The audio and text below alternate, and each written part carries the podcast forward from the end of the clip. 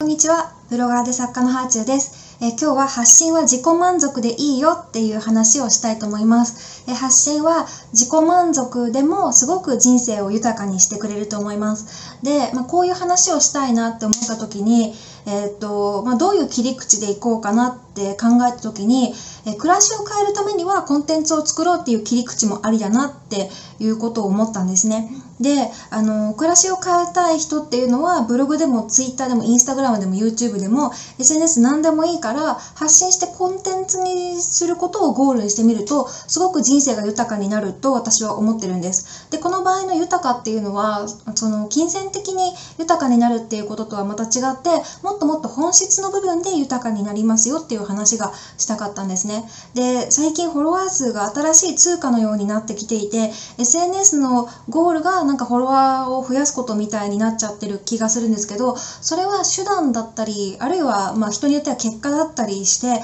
別に全ての人が SNS のフォロワー数を増やす必要はないというふうに私は考えてます。で、やっぱりね、自分が年々そのフォロワーが1万人、10万人っていうふうに増えていくごとに、やっぱ注目度も高くなると、それ相応のね、まあ今は有名税っていう嫌な言葉がありますけど、責任だったり、求められる振る舞いだったりとか、あのーメリットに伴うデメリットみたいなものもそれなりに出てくるので、なんか能天気に SNS を使ってるのの方が幸せっていうことも全然あると思います。本当になんか芸能人っていう職業が誰に対しても向いているものではないのと同じようにやっぱそのフォロワー数が増えることっていうのが向いてない人っていうのも絶対いると思います。そうだし、なんか結構その、うん、SNS 上でやっぱフォロワー数を増やしましょうみたいなことをセミナーやってたりとか、結構いろいろ指南したりしてる人がいて、まあそれはね、フォロワー数増やしたい人にとってはいいと思うんですけど、なんかフォロワー数を増やすこと自体を煽るのは私は、うん、そこまでなんか自分の考えとは違うなっていうふうに思っていて、なんか発信の目的がフォロワー数とかお金儲けっていうのはちょっと寂しいような気もするんですよね。で、私は自分のキャリアは大学1年生18歳の時のブログから始まって、当時はまだ SNS と呼ばれるその、えーっと、Twitter とか Instagram とかなかったですけど、16年間ブログから始まってずっとそういうネット上での活動をしている中でいい時も悪い時もお金を稼げた時もそうでない時もありました。そもそもなんかブログでお金稼げるとか大学生の時とか知らなかったんで全然稼いでなくて、まあ、本当になんかブログとかであの稼げるなって思ったのってものすごい最近なんですけどでもまあそうやってこういろんな波がねある中で炎上とかもすごいたくさん多分人の倍以上は経験してで波がある中でずっとやってこれたのは何でかっていうと発信の楽しみはやっぱり自分が面白いなって思ったことを純粋に同じように面白がってくれたりとかあとはその読者さんフォロワーさんに感謝されることが純粋に嬉しいし楽しいんですよね。やっぱそこをうんなくしてフォロワーとか発信とか語るのはちょっと違うんじゃないかっていうふうに思います。やっぱりこうフォロワーっていう風に数にしちゃうと見えてこないけどそれって一人一人自分の発信を楽しみにしてくれてる人がいるっていうことだし発信を通してつながってる人がいるっていうことだからそのこと自体が重要であってフォロワー数っていうのはそれをなんか数値に置き換えたことでなんか見えなくなってることがあると思うんですよね。うん、でやっぱり私がブログ始めた時はもともとはその友達に書くような友達に自分の近況を教えるつもりでブログを始めたのでそこから、あの発信の気持ちっていうのはずっと変わってなくて友達に役立ったよとか楽しみにしてるよとかそういうことを言われるのが嬉しかったです当時。で今も読者の人フォロワーの人に役立ちましたとか楽しみですとか言ってもらえるのが楽しい。で、まあ、この情報知らなかったですとかねそういういろんなこと日々の些細な気づきをシェアしてでなんかキャッキャしてるのが私は楽しいですね純粋に。もともとなんか私は自己肯定感が低い方だったけどそういうふうに人とつながれる方法を得てで自分の日常の小さな楽しみが発信することによって何倍にもなったことが嬉しかったしそれが今もいろんな目に遭いながら SNS を続けている理由ですね、うん、一番大きな理由だと思います。まあ、じゃあその一つの楽しみが何倍にもなるってどういうことかというと例えばだけどじゃあ美味しい調味料に出会いましたっていう時にそれ美味しいなと思ってじゃあその美味しかったことっていうのは自分の中で1ハッピーだとしますよね。でそれをじゃあブログで紹介するために調べたらその時点で調味料について自分が少し詳しくなれるんですよ人より。でなんか例えばこんなこだわりがあるんだなとかこういうところで特別なんだなとかあスーパーで何気なく買ったけど実は入手困難な商品だったんだなとか、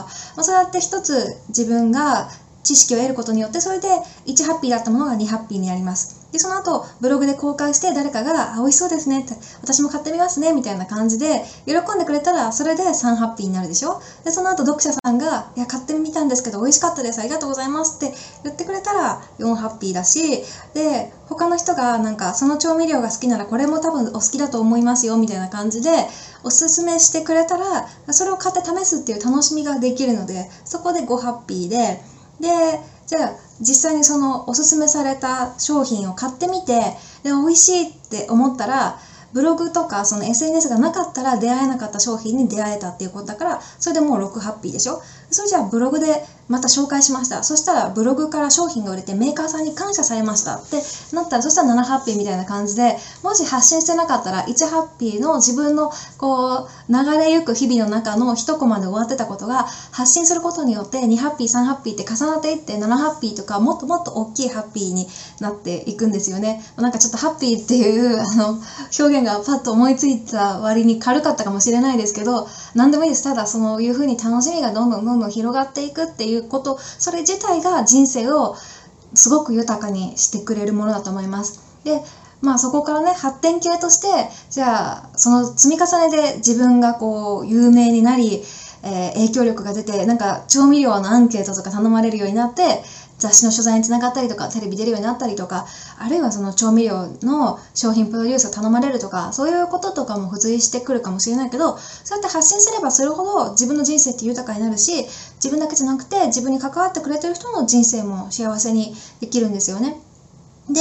あのまあ、例えばそういうふうに調味料の商品プロデュースまで頼まれるようになったって言ったらなんか読者を置いていってるっていうふうに思うかもしれないけどそうではなくて、うん、なんかその人だけが幸せになってるわけではなくて例えばじゃあ調味料の商品プロデュースの時にフォロワーさんに今使ってる調味料の不満とかを聞いてそこを解消する商品を作ればフォロワーさんも今までに世の中になかった商品ができてそれを試す楽しみみたいなことができてでみんなでハッピーになることができるみたいな。うん。なんか身近な人が有名になっちゃって自分だけが知ってた人が有名になっちゃうっていう寂しさもあるかもしれないけどでも結局やっぱそうやって応援してる人が有名になっていくことってどんどんどんどん自分のステージとか自分の知識とかも塗り替えてくれるからそういうのはねあの素直に喜んだ方がお互いにハッピーだと思いますよ。こうやってでも自分の人生を良くすると周りもみんなハッピーになっていくんですよ。この例えば私よく使うんですけどやっぱまず自分が幸せにならないと周りの人幸せにできないですよってよく言うんですけどあのこのシェアでハッピーになっていくっていうのもまず自分があの楽しみを大事にすることによってどんどんどんどん周りにそれがあの循環していくなっていう例ですね。でまあ最初に立ち戻るんですけどなんか暮らしを変えたいとか何か変えたいっていう人に、まあ、私が何かおすすめするとしたら今の暮らしを何らかの形で発信する手段を持てばいいんじゃないかなというふうに思います。もちろん発信自体がその合う合わないがあると思うので、合わなかったらやめればいいんですけど、まあ、SNS は無料で使えるものなので、今コメントやるだけとか見る線で使ってる人とかも、ちょっともう1年に1回でも1ヶ月に1回でもいいから自分でも更新してみるとさらに楽しみが広がるかもしれません。そしてあのこれが本当に大事なんですけど別に有名になることは目的にしなくていいです。フォロワー数っていうのはあくまで結果でうんなんか私は友人に鍵アカウントでインスタやってる人とかいますけど私はその人の更新をすごい楽しみにしてるんですね。でその人とそこの SNS でつながれること自体が幸せだと思ってます。うん、だからなんか有名になることではなくてまず自分の好きなことだったりこだわりとかあるいは何気ない思考なんかを少しだけ世の中にシェアすることで自分も周りもハッピーになるっていう SNS の使い方をしてみるとすごくいいと思います。発信っていうのはね、本当にもう最初は自己満足でいいんですよ。そこからなんかもし自分がもっとこう影響力を持ちたいって思ったらそこからちょっと戦略とか考えたらいいしインフルエンサーの人を参考にしてちょっと自分のうん発信を整えたらいいと思うんですけどでもなんか最初からそういうお金儲けしようとかインフルエンサーになりたいっていうので始めるっていうよりはまずは自分の些細な楽しみをもっともっと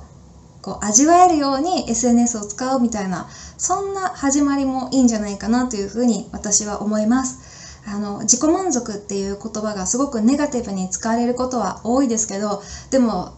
なんか自分が満足したら良くないって私は思うんですよねだからうん楽しく SNS をぜひ活用してほしいです最近ねすごくこう SNS の使い方を戦略的にみたいなあのコンテンツもたくさん見るんですけどそしてその、うん、戦略がうまくいってフォロワーが増えるみたいなのも多分ゲーム感覚で楽しいんですけどでもフォロワーが増えなくても身近な人とつながったりとか自分の好きなものをシェアしていくことそれ自体がきっと楽しいんだよっていうことを伝えたくて今日はこれを撮りました。まあなんかちょっと意図が伝わったらいいなというふうに思います。私は本当に16年間ずっと SNS 大好きでいるのでそんな私がねハマってる SNS の楽しさがこれを通して伝わるといいなというふうに思います。ではではまた。